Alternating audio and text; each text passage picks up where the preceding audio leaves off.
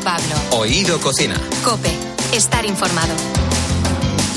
Muy buenas tardes y gracias un día más por dejarnos ser parte de tu espacio. Urbano Canal, buenas tardes. Muy buenas tardes, Roberto Pablo y querida audiencia. Este programa de Oído Cocina acaba de salir del frigorífico, así que está un poquito fresco. Si te quedas con nosotros podrás comprobar que no solo refrescamos, sino que además somos saludables. Bueno, un pequeño matiz. Los invitados que pasen por el programa son saludables y necesarios. Nosotros contingentes. Nosotros somos y con eso tenemos bastante.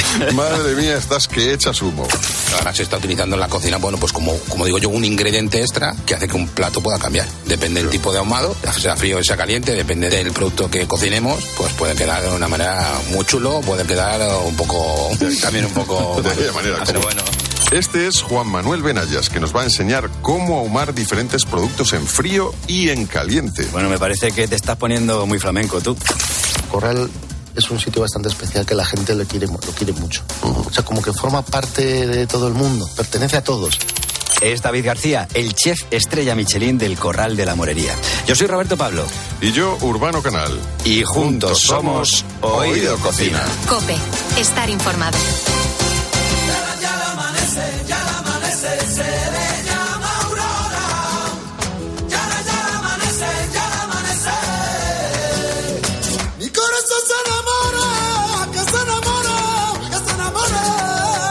Tres soles brillan ya como un nuevo reconocimiento a la trayectoria de un lugar emblemático donde se juntan arte, cultura y la mejor gastronomía, el Corral de la Morería. Además de conseguir la primera estrella Michelin para un tablao flamenco, David García puede presumir ya de contar con el tercer astro rey para su coqueto restaurante gastronómico y para la familia del rey, por supuesto. David García es el jefe de cocina del Corral de la Morería y estamos encantados de recibirle aquí hoy en Oído Cocina. Bienvenido, ¿cómo estás? Súper bien, ¿no? Encantado de estar aquí. Qué bueno. Tienes pinta de haberte marcado unos bailes últimamente, fíjate en el tablao. Pues algo ha caído. Yo te he visto tocar la batería, por lo menos, ahí en algún programa, ¿no? Sí, o sea, ¿alguna vez has hecho alguna cosita ahí en el tablao? Porque él, aparte de tocar la batería de cocina, toca la batería de las otras. Sí, es mi otra pasión. Sí. Y mi otro gran hobby, desgraciadamente.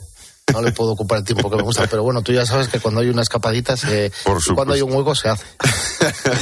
Oye, ¿cómo sientes recibiendo reconocimientos a la labor que hacéis cada día en el Corral de la Morería? Bueno, yo te voy a ser sincero, y de una manera muy natural. Quiero decir que me hace mucha ilusión, pero al final tenemos un trabajo que es tan del día a día, que cada día te tienes que levantar con esa mentalidad de sacar las cosas lo mejor posible, y esto no perdona, pero no quita de que, bueno, cuando tienes esos momentos o ya sea más tranquilos o te encuentras solo y echas un poco la vista atrás o te pones a pensar lo que sucede, pues hombre, pues por todo el equipo, la gente, y luego por nosotros mucho, pero sobre todo el Corral es un sitio bastante especial que la gente lo quiere mucho. O sea, como que forma parte de todo el mundo. No es mío ni de Juan Manuel, ni de Armando, ni de Blanca.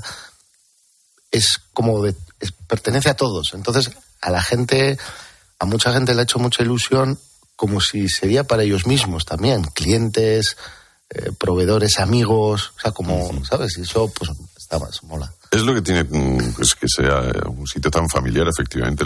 Hablar del Corral de la Morería es hablar sobre uno de los templos mundiales del flamenco, por supuesto. Desde su inauguración en 1956 ofrece cada noche, pues, una experiencia única en el mundo, ¿no? Gracias a la apuesta por la máxima calidad en la programación de flamenco y también en la oferta gastronómica. Tenemos por aquí a Armando del Rey, que es uno copropietario y director del Corral de la Morería. Bienvenido, Armando. Hola. ¿Cómo estás?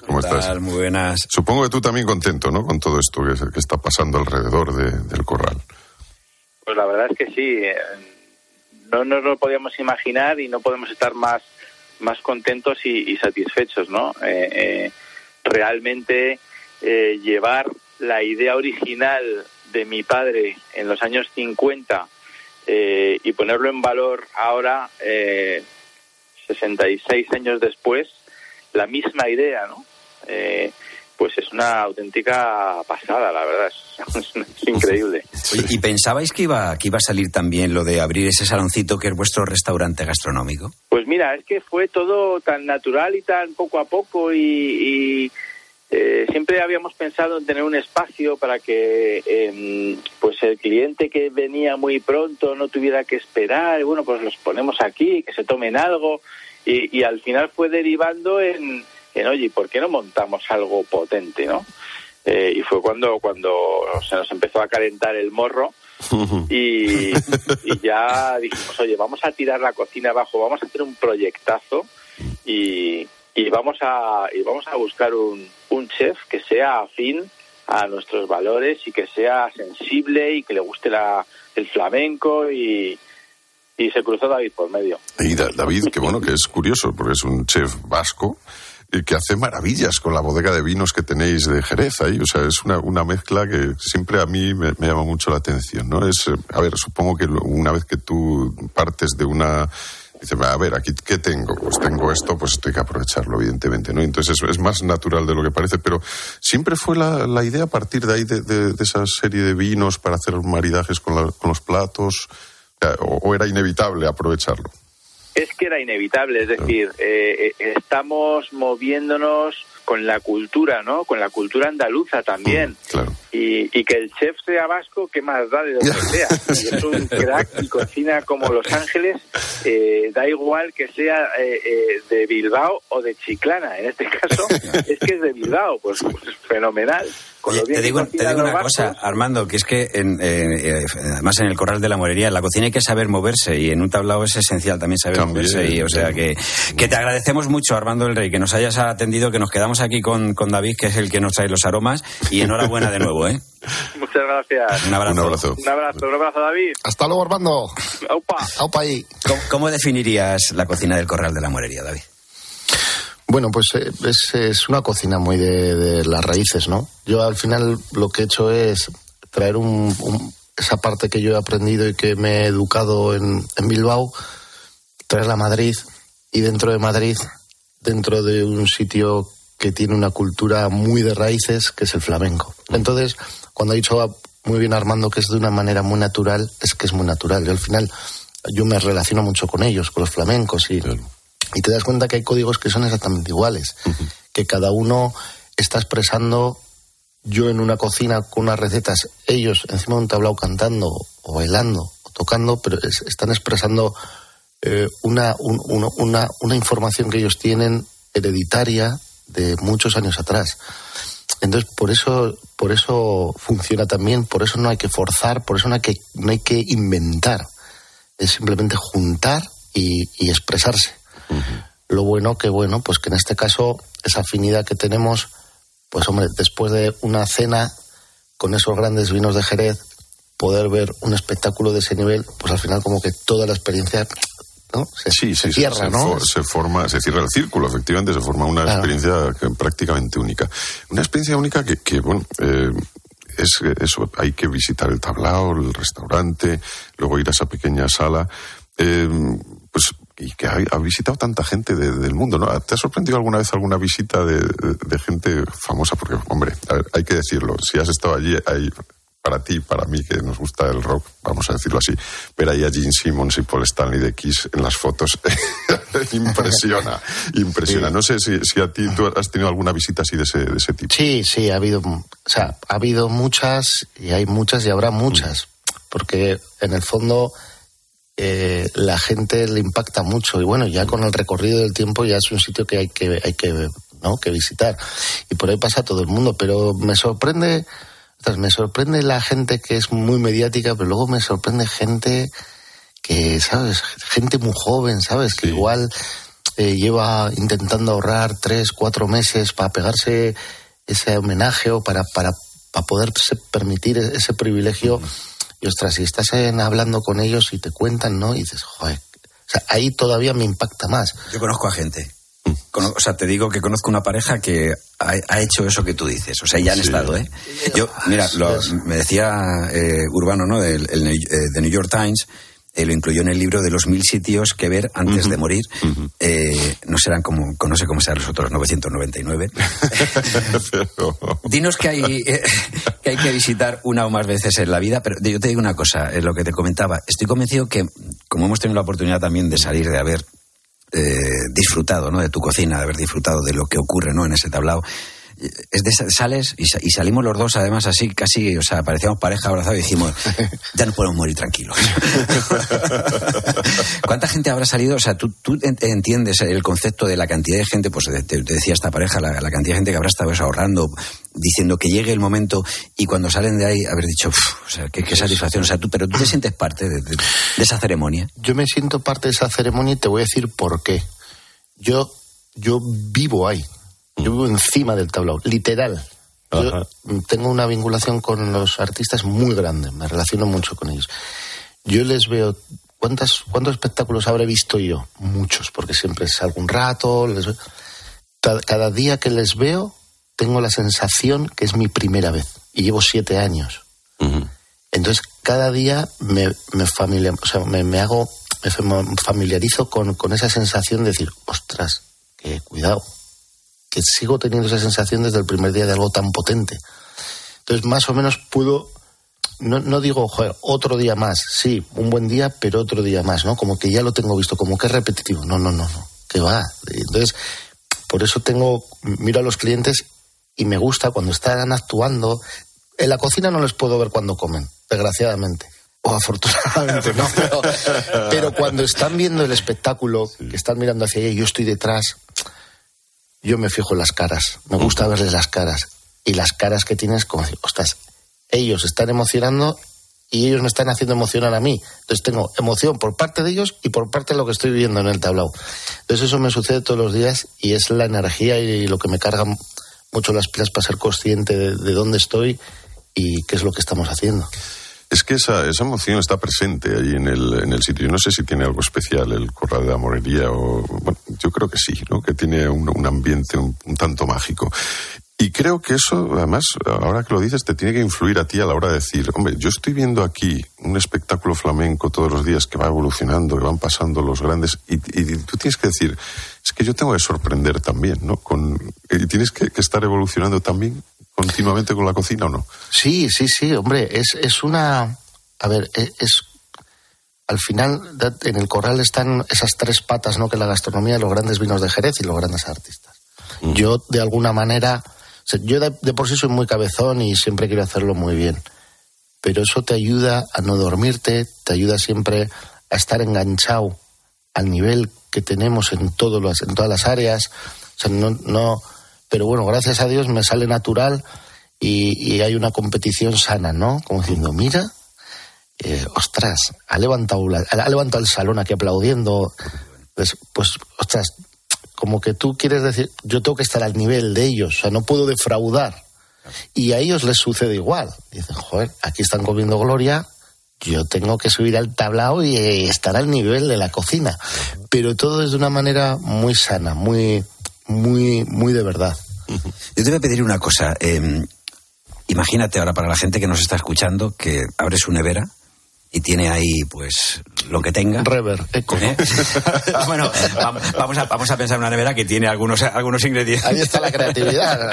Es que te voy a pedir que nos digas algo que podría elaborar alguien, fuera de, evidentemente, de tu creatividad, de tus creaciones, que para eso se requiere tener unos utensilios especiales, tener también un producto especial y tener tu arte, ¿no? Pero algo que pueda elaborar alguien en su casa y que al final casi que le haga bailar flamenco. Después de... Venga. Joder, pues yo algo muy sencillo que todo el mundo lo puede hacer en casa. A mí, por ejemplo, me gustan mucho los guisos. Es decir, que con unas patatas, con un poquito de aceite, una cebolla, un ajo, un pimiento, agua y un trozo de bacalao, puedes enseguidamente hacer un sofrito, esa patata cascada, rehogada, un poquito de caldo de cocción, le tiras al final esos trocitos de bacalao que los has comprado ya desmigados, vamos, y justo antes de cuando te lo has echado al plato, le echas un poquito de pimentón dulce por encima, y tienes ahí un plato caliente guiso con bacalao y sobre todo con un mensaje, ¿no? Patata, o sea, ese es marmitaco de bacalao. No de bonito, de bacalao, en este caso. Ole, efectivamente. Bueno, simplemente, o sea, estamos celebrando contigo que esos 3 soles Repsol para este restaurante gastronómico, que recordamos que es una pequeña salita con solo 4 mesas, en la cual hay un trato totalmente exquisito al cliente. ¿Habéis pensado alguna vez en ampliar esto o, por el contrario, pensáis que las esencias se guardan en frasco pequeño?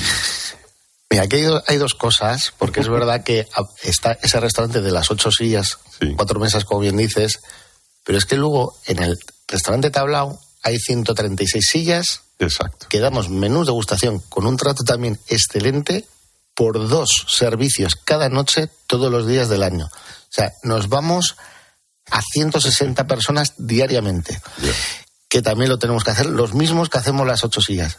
Pero, a tu pregunta, si ese concepto se agrandaría, ya no sería lo mismo. No sería lo mismo. Uh-huh. Entonces, claro, no es necesario. O sea, esas 8 sillas, esos 8 clientes, es algo donde tú puedes acercarte mucho a él, donde tú puedes dar el máximo de cariño, donde puedes estar... O sea, donde darle mucha cercanía y donde le puedes dar ese trato especial. Es así. Entonces, claro, no habiendo esa necesidad y sabiendo que eso funciona muy bien, teniendo lo otro también, es así. Nos queda claro que va a seguir siendo así. Lo que está diciendo es una lección de vida, de verdad, Urbano. O sea, porque, o sea, ¿cuánto empresario solo pensaría a lo mejor en, bueno, esto va bien, vamos a aumentar y al final... Justo como está diciendo, ese ADN, ¿no? Que se perdería. Que el padre, ¿no? de los del Rey, que siempre decía que tenía, ¿no? Que tiene el Corral de la Morería, se podía llegar a perder. David García, que muchísimas gracias. A vosotros. Tienes un talento como 3 soles, como una estrella Michelin, o sea, tienes... Un abrazo, muchas gracias. Un abrazo. A vosotros. Urbano Canal y Roberto Pablo. Oído Cocina. COPE. Estar informado. Una persona que está dando un servicio dentro de un equipo que no canta a los oídos, un tipo que no canta a los oídos es porque no está lo que tiene que estar.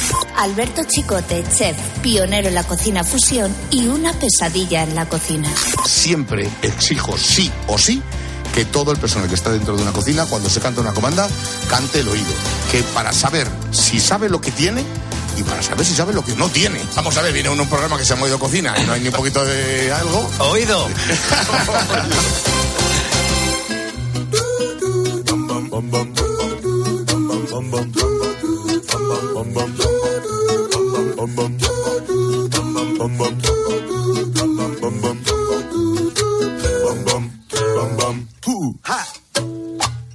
Que venga de todo en el menú, que esté medio llena la botella, que me salga en su punto el cuscús y que lleve gambas la paella, que las penas se coman con pan, que la despensa nunca esté vacía. Bueno, como cada programa, me gusta poner en aprietos a mi compañero Urbano Canal y demostrar de esta manera que su cultura gastronómica y musical progresa adecuadamente. Urbano, ¿estás preparado? Vivo preparado, porque si no, vamos, más me vale. Bueno, además no es por presumir, pero hasta el momento yo creo que he acertado todos los nombres de los artistas con los que me has retado, yo creo, sí, ¿no? Sí. He ido acertando todo. La verdad es que donde he fallado es en las opciones de comida que me das, porque me las das de forma tramposita, y torticera, porque no siempre he elegido la más adecuada. Bueno, en fin. Mira, Urbano, a ver, te recuerdo que hasta la fecha de los test que te he hecho, sí, de los 2 test, no test, en lo que se refiere al plato de preferido de nuestro invitado, tienes en tu casillero 0 aciertos. 0 aciertos, sí. Vale. Pero no sigamos divagando y vayamos a una piedra. A ver, ¿qué artista estamos escuchando en este momento en Oído Cocina? Pues, hombre, este es el Kanka. Escuchemos, mira, Kanka. No haga falta bendecir la mesa. La mesa hay que bendecirla siempre, ¿eh? Hay que ser agradecido. Y la paella valenciana no lleva gambas. Pero bueno.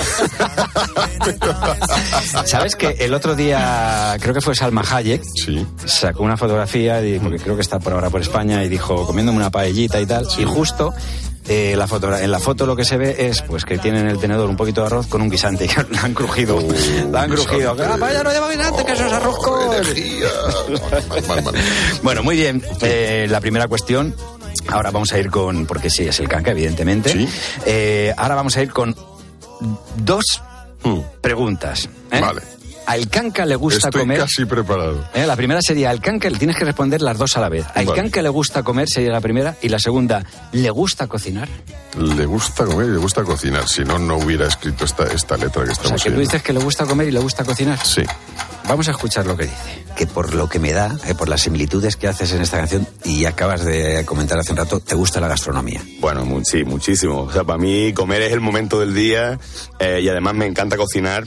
Me parece un arte, estos chefs creativos, ¿no?, que ahora hay muchísimos, me parece que realmente son gente muy talentosa, muy creativa, y me gusta desde eso a un potaje, ¿no? O sea, desde la cocina minimalista, o como la quieras llamar, a un buen potaje de acerga y garbanzo. O sea, soy comilón y me gusta comer bien y me gusta cocinar, y que además creo que lo hago bastante bien. Has acertado en las dos, ¿eh?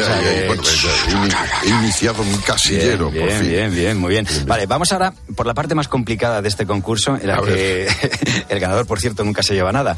¿Cuál es la comida preferida del Kanka? Te doy tres opciones. Recuerda que el domingo pasado lo que hice fue darte una respuesta para que me hicieras tres preguntas, y ya me reconociste y me dijiste que así no era. Era hacer una pregunta y con tres respuestas. Venga, vamos a ella. Vamos a ver. Tres opciones de la comida preferida del Kanka. Huevos fritos con patatas fritas y morcilla, puede ser una. La otra, un buen jamón. Y la otra, un bocata de anchoas con un buen tomate. Yo, sinceramente, las tres me parecen fantásticas opciones. Ya. A mí me gusta todo. Pero no te estoy preguntando eso. Ya, es el Kanka. Sí. El Kanka, un buen jamón. Vamos a ver la respuesta. ¿Cuál es tu plato preferido si te tienen a elegir uno?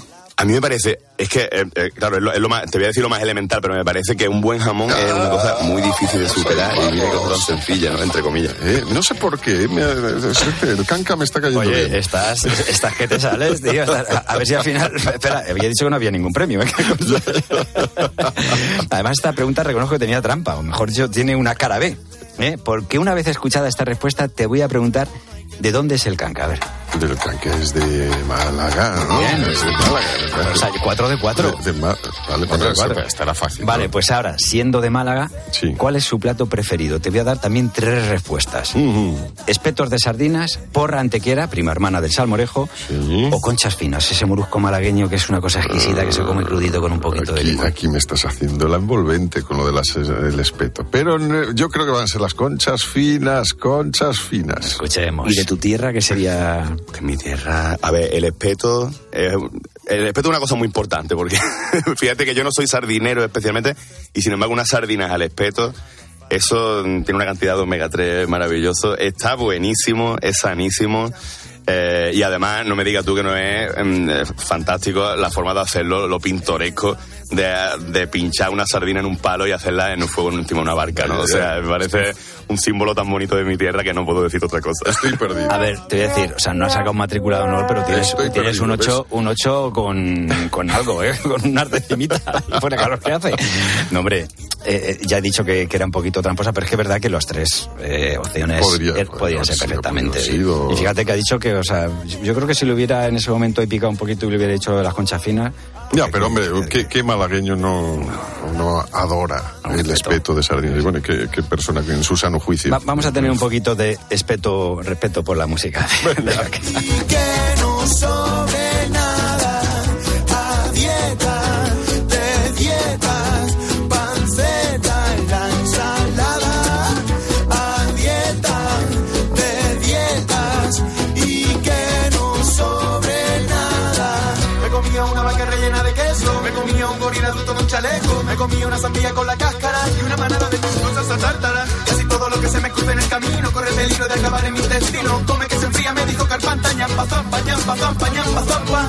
A dieta, de dietas, panceta en la ensalada.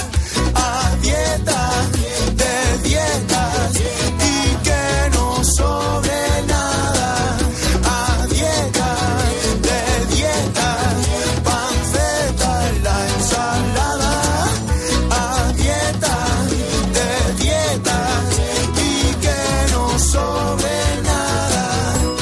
Urbano Canal y Roberto Pablo. Oído Cocina. COPE. Estar informado. ¿Tú cuando oyes en un restaurante, en un sitio, Oído Cocina, a ti qué te sugiere? No, me sugiere Al Fragor de la Batalla. David y Jorge. Robin. Oído Cocina, y me dan ganas de levantarme de la mesa, meterme en la cocina, ponerme un delantal, anudarme un trapo a la pintura y ponerme allá a cocinar y ese tipo de historias, ¿no? Pero bueno, cuando alguien dice Oído Cocina es que es un profesional y que es un soldado raso.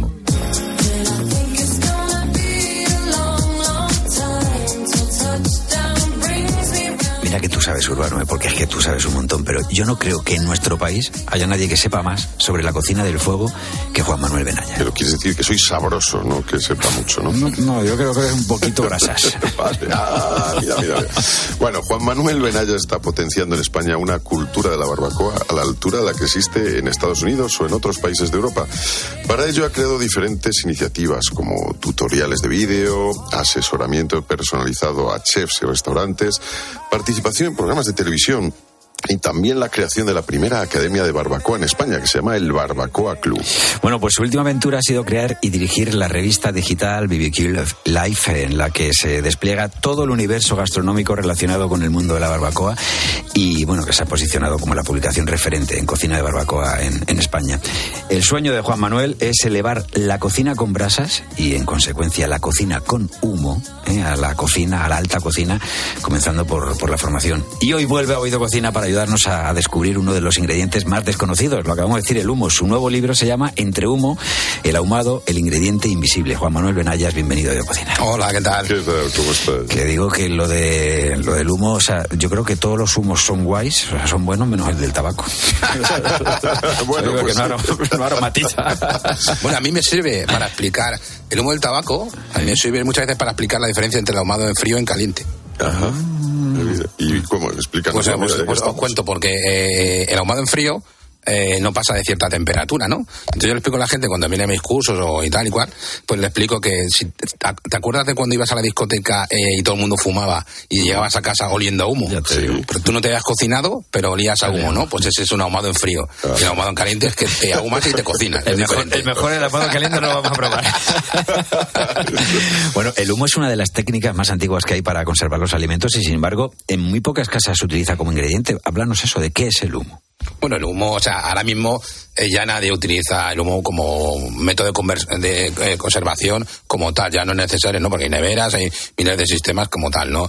Pero ahora se está utilizando en la cocina, bueno, pues como digo yo, un ingrediente extra que hace que un plato pueda cambiar. Depende del tipo de ahumado, sea frío o sea caliente, depende del producto que cocinemos. Pues pueden quedar de una manera muy chulo, pueden quedar un poco... De aquella manera, como la camiseta después de llegar de fiesta. Claro, claro. Muchas veces depende del grado de intensidad, de muchos factores. Yo me duchaba en alguna ocasión al llegar a casa, claro. En aquella época.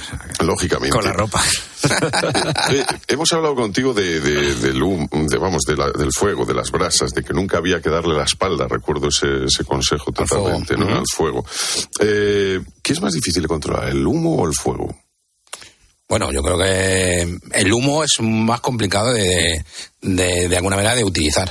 Vale. No sé si me explico, porque el humo, o sea, un ahumado en condiciones, dicen los americanos que el humo debe ser azul. Uh-huh. O sea, buscar el humo azul es el humo bueno para ahumar, si hablamos en caliente, ¿no? Que se da en unas condiciones específicas, con un grado de la madera, con un tipo de madera, con una humedad X y con una temperatura de ese calor para que saque el humo, que normalmente son unos 115 grados, ¿no? Y entonces, por las noches se puede ver el humo azul, eso es lo que dicen. Uh-huh. Y bueno, pues buscar esa fórmula es lo complicado. Que no pasas de temperatura, entiendo. No pasas de temperatura cuando se ahumados en caliente, claro. Y en frío igual, no pasas de temperatura y luego el grado, evidentemente, el tiempo de exposición, pues hará que un ahumado esté rico o esté incomible. Lo que el humo azul hay que empezar a verlo antes de haberse tomado ya las dos cervecitas. Entonces si empiezas a verlo ahí de colores, es otra cosa, mejor ponte la gorrita que te está dando mucho el sol y te estás pasando. Juan Manuel, en el libro no voy yo a destriparlo porque, o sea, es un libro que recomendamos para que la gente aprenda, está muy bien, como siempre tenéis un diseño ahí, las fotografías son, o sea, ya apetecen hasta darle ahí un lametazo, ¿no? Pero hablas, y me parece muy interesante, ¿no? De cómo verdaderamente los humanos descubrimos el humo. O sea, yo vuelvo un poco, ¿no?, a irnos a nuestros antepasados. Explica un poco. Sí, hombre, yo no estaba allí, pero vamos, menos mal.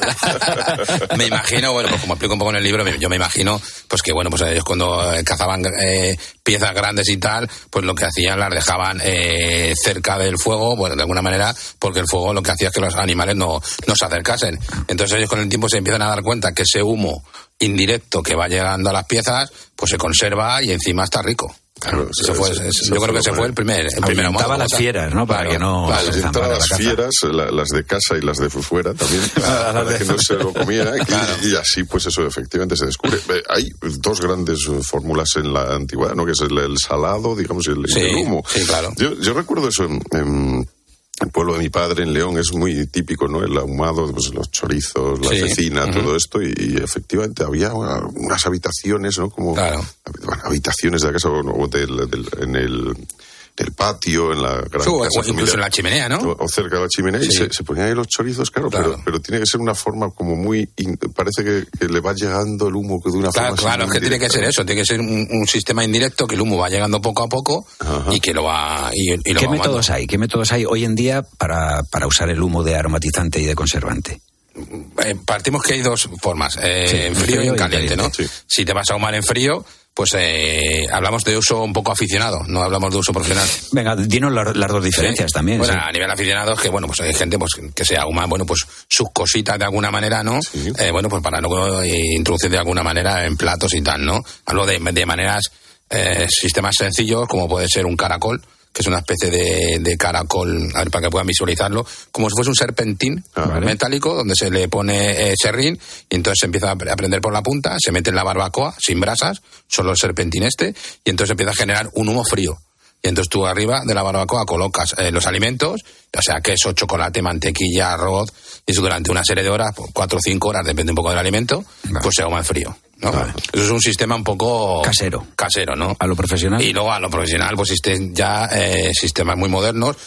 En hostelería, por ejemplo, a nivel que tampoco un gran sistema, pues muchas veces utilizan el horno de brasa, que ya existen, lo encienden con muy poca temperatura, a lo mejor con 40 o 50 grados, y lo que hacen es que pasan ese humo a través de una especie de tubo a una cámara donde ese humo ya llega frío y entonces aguan en frío.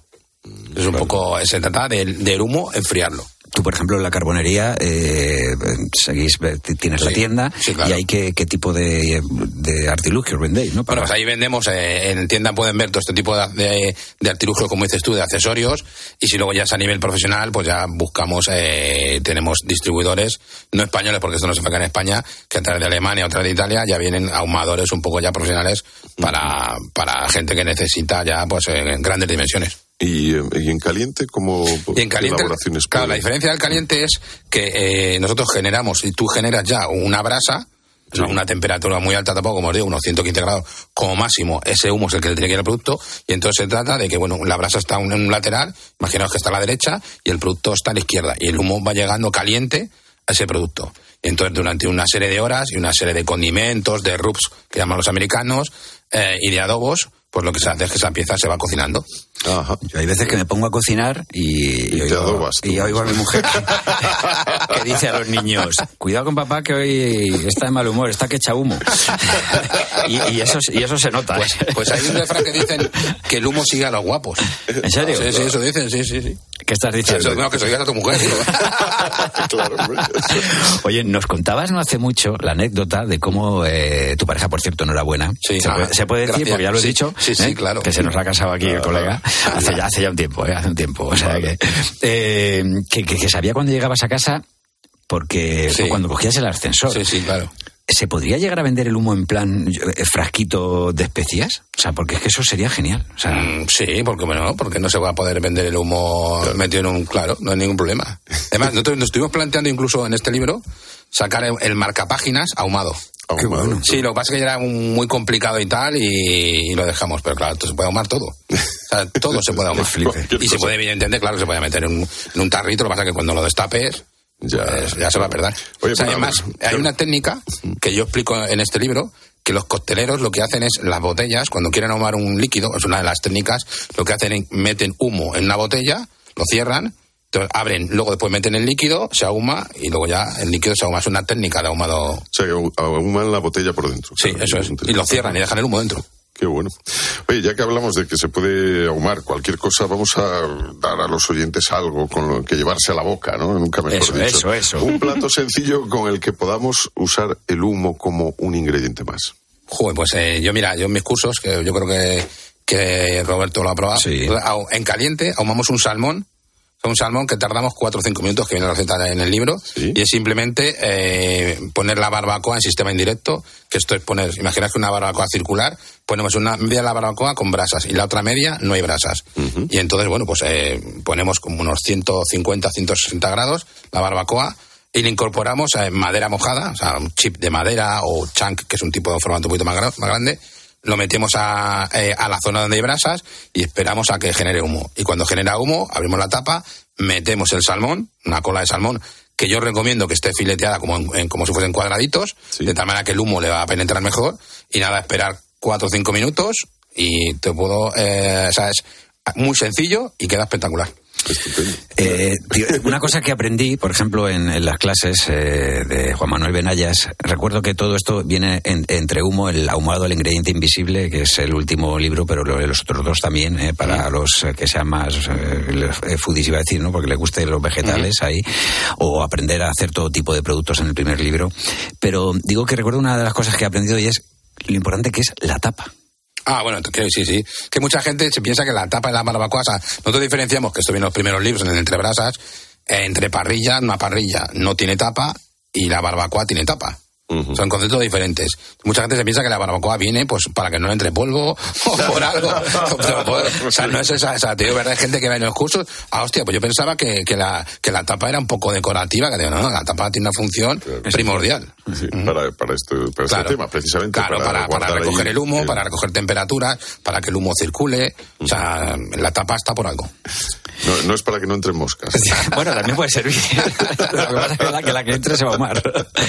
Pues Juan Manuel Benayas, te recordamos entre humo, el ahumado, el ingrediente invisible. Como siempre, muchísimas gracias por haberte acercado aquí a Oído Cocina y un placer, por cierto. A vosotros. Tú, esto ya es una cosa que durante un tiempo lo estuve preguntando cada vez que venía alguno de los que controláis bien de cocina. ¿Mm? Llegó esta coronavirus y ya dejé de preguntarlo porque hasta me parecía que era mal, pero ¿tú te chupas los dedos después de comerte un pollo ahí así a la parrilla o un trozo de carne? ¿Cómo le gustan estas cosas? No, yo no soy mucho de eso, no. No. ¿Pero te parece mal? No, en vez de, oye, si te mola, ¿por qué no? Bueno, porque es que digo, a mí se me quedan las cosas ahí en los dedos y yo me chupo los dedos. Muchas gracias. A ti, hasta luego.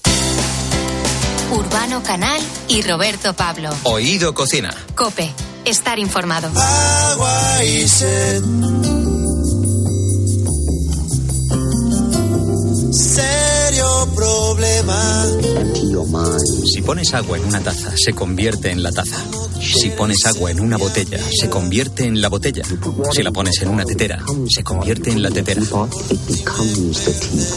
El agua puede fluir o puede golpear. Sé agua, amigo mío.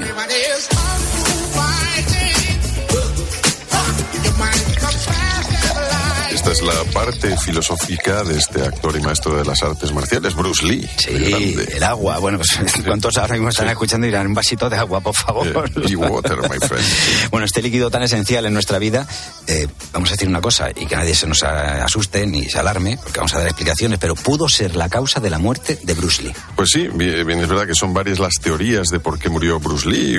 Hay un golpe de calor, se dice, también, bueno, hay teorías conspiratorias como que le mató la mafia, una intolerancia o una alergia a algunos medicamentos que consumía, porque tomaba algunas sustancias pues no muy recomendadas. Y una de las hipótesis más refutadas y más más curiosas es la de que el exceso de consumo de agua pudo afectar a su salud. Sí, y no fue por ahogamiento, sino por hiponatremia. Fíjate qué palabrita. A esta conclusión han llegado un grupo de investigadores de la Fundación Jiménez Díaz. Marisa Vanessa Pérez es especialista del servicio de nefrología del Hospital Universitario Fundación Jiménez Díaz y es una de las científicas que ha participado en este estudio y nos ha contado por qué esta conclusión. Llegamos a la conclusión de que puede haber tenido hiponatremia porque la hiponatremia es una causa conocida de edema cerebral. Y entonces fue desde allí que partimos, ¿no? Sabemos que el único hallazgo en la autopsia fue edema cerebral. Hay otros motivos de edema cerebral que hubiesen dejado alguna huella diferente en la autopsia que no fue así. Y la hiponatremia era una posible causa. Y entonces vimos que Lee tenía muchos factores que hacen que el riñón le cueste eliminar agua. Un factor era que constantemente estaba bebiendo agua, eso está claro, porque muchos testigos afirman en varios momentos, cuando lees lo que está publicado, que él estaba haciendo alguna actividad y decían, bebió un poco de agua, y Lee hizo esto y luego bebió un poco de agua. Parece que era una actividad tan frecuente en él, tan frecuente que se mencionaba cuando se hablaba sobre lo que él estaba haciendo, ¿no? Pero eso no es lo único. También tomaba fármacos que hacen que el riñón le cueste eliminar el agua, como por ejemplo tomaba diuréticos, tomaba antiinflamatorios que son para el dolor, y esto pudo haber condicionado que a ese riñón le costara eliminar si estaba bebiendo más agua de la que necesitaba. También estaba tomando en el último mes antiepilépticos porque tuvo un episodio de convulsión el mes anterior. Otro factor es que consumía marihuana. La marihuana nos da más sed de la normal, porque hace que consumamos más agua de la que necesitamos. Ese es otro factor que puede haber contribuido. Otro factor importantísimo es que comía muy poco. Su comida era basada principalmente en líquidos, o sea, tenía poca ingesta de sólidos. Entonces, eso también puede contribuir a que el riñón le cueste eliminar toda esa agua que estaba consumiendo.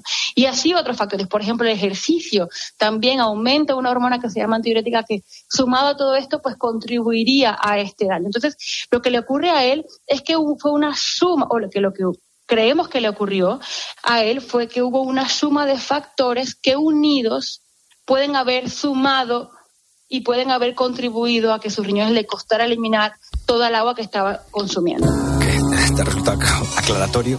Bueno, no, sí, claro, efectivamente. Hay muchas cosas que confluyen, sí, me temo.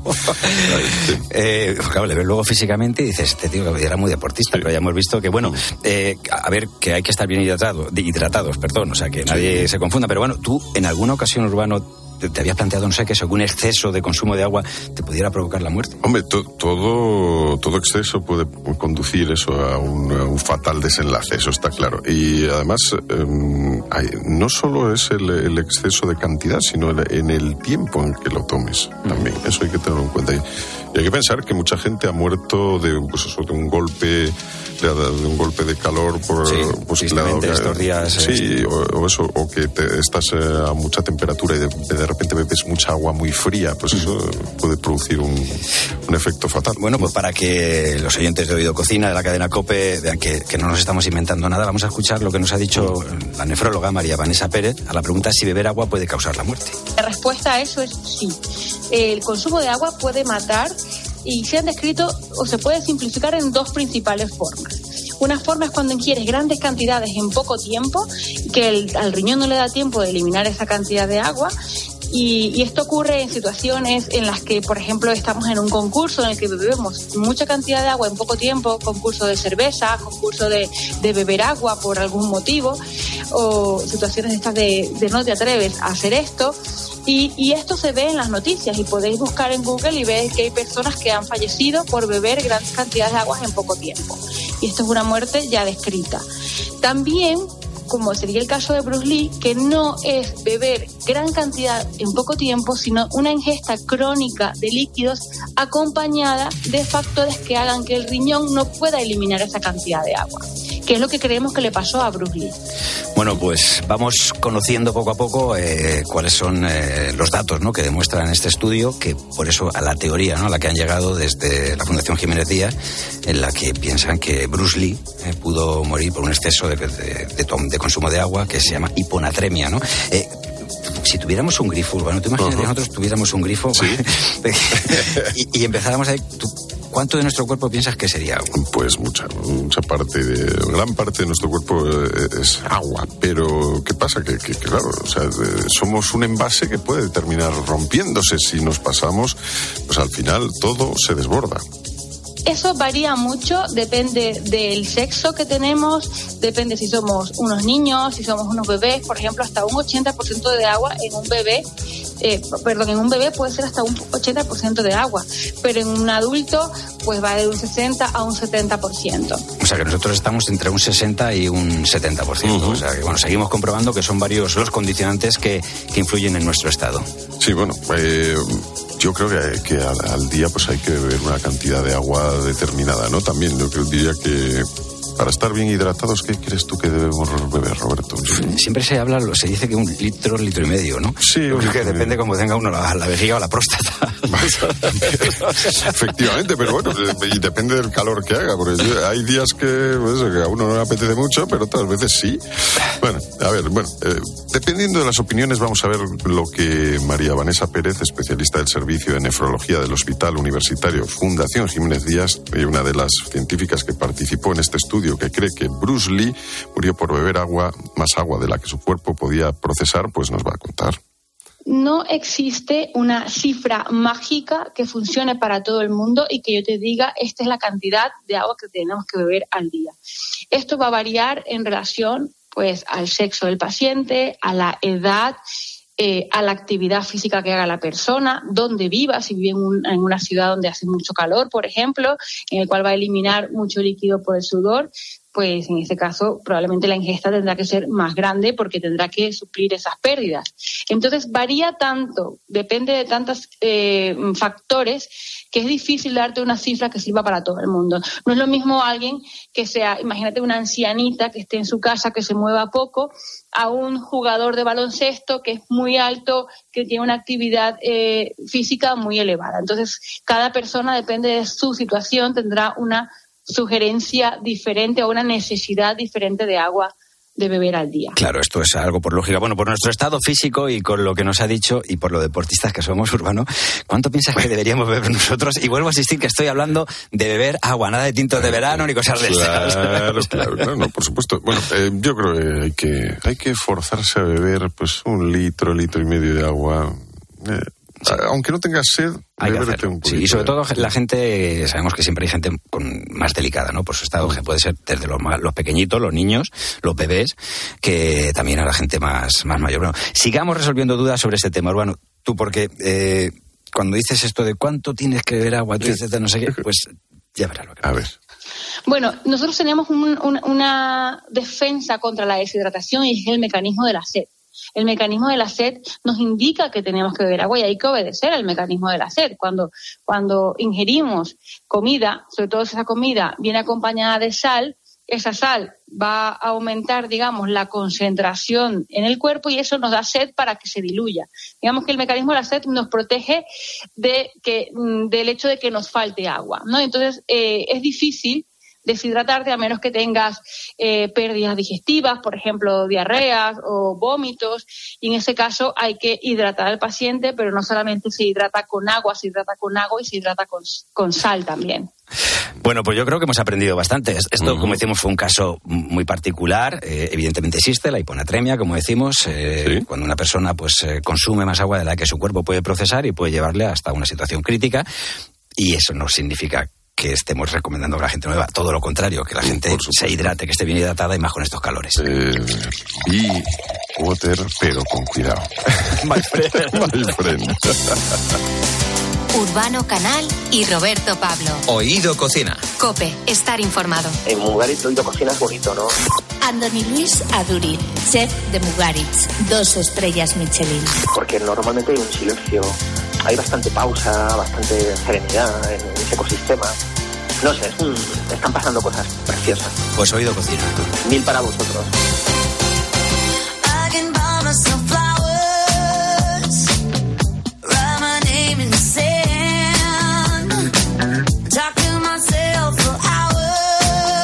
Hasta aquí un nuevo programa de Oído Cocina. Recuerda que nos puedes escuchar a la carta entrando en la web de COPE en la sección de podcast. A la carta. Y en este apartado puedes escuchar todos los programas anteriores y repetir las veces que quieras porque nosotros no engordamos. Está claro. Y también nos puedes encontrar en Instagram, en Facebook y en Twitter. Somos Oído Cocina COPE. Urbano Canal y Roberto Pablo. Oído Cocina. COPE. Estar informado. We were gold, kind of dream that can't be sold. We were right till we weren't. Built a home and watched it burn. I didn't want to leave you, I didn't want to lie. Started to cry, but then remembered I can buy myself flowers.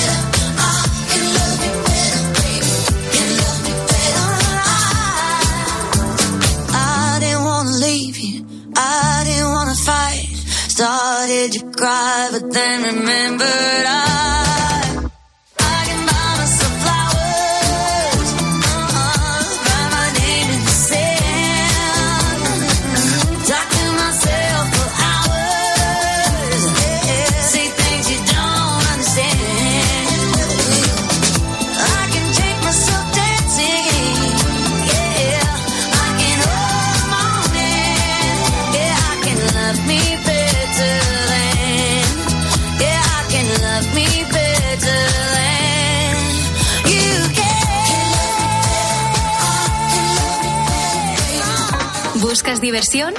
Bueno, vamos a ver estudio. Cuidado.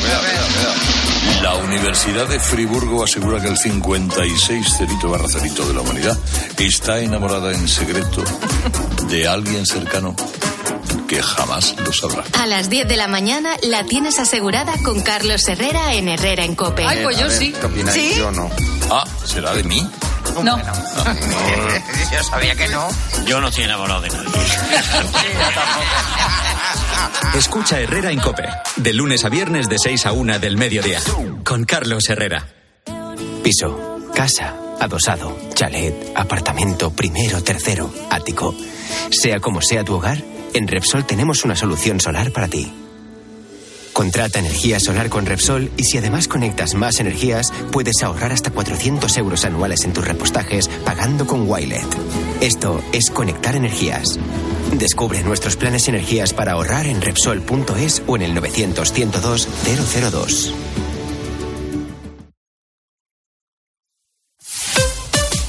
Escuchas COPE.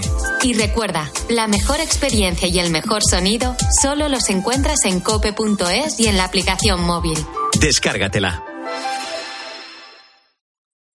Más que 60 consigue un sexy 60% de descuento en tus nuevas gafas. Infórmate en soloptical.com. Soloptical, solo grandes ópticas. Esta primavera-verano, recupera la calle, combina, experimenta, atrévete y sobre todo estrena las sensaciones de la nueva colección de zapatos Fluchos. Es hora de enseñar tus nuevos Fluchos y compartir la experiencia de la comodidad absoluta y la tecnología más avanzada. Fluchos, en las mejores zapaterías. ¿Y tú por qué necesitas Fluchos? Comodidad absoluta. Disfruta del verano sin olvidar proteger tu piel. Farline te ofrece una amplia gama de protectores solares, fluidos, geles, sprays, resistentes al agua, con color, para todo momento y para toda la familia. Encuentra en tu farmacia el que mejor se adapte a tu tipo de piel. Farline, calidad y confianza en tu farmacia. ¿Has pagado el impuesto sobre sucesiones? ¿Sabías que los tribunales han confirmado que en la mayoría de los casos está mal liquidado? No dejes pasar la oportunidad. Pide la devolución y consigue como mínimo 200 euros. Consulta requisitos. Contacta con Martínez Lafuente Abogados en el 646-690-032 o en martinezlafuenteabogados.es. Para acabar el día en la radio... El análisis y la reflexión de Ángel Expósito. Se conoce como el síndrome FOMO, las siglas en inglés de temor a perderse algo. Afecta sobre todo a los jóvenes que no se despegan de las redes sociales. De lunes a viernes, de 7 de la tarde a 11:30 de la noche, todo pasa en La Linterna. Todo pasa en COPE.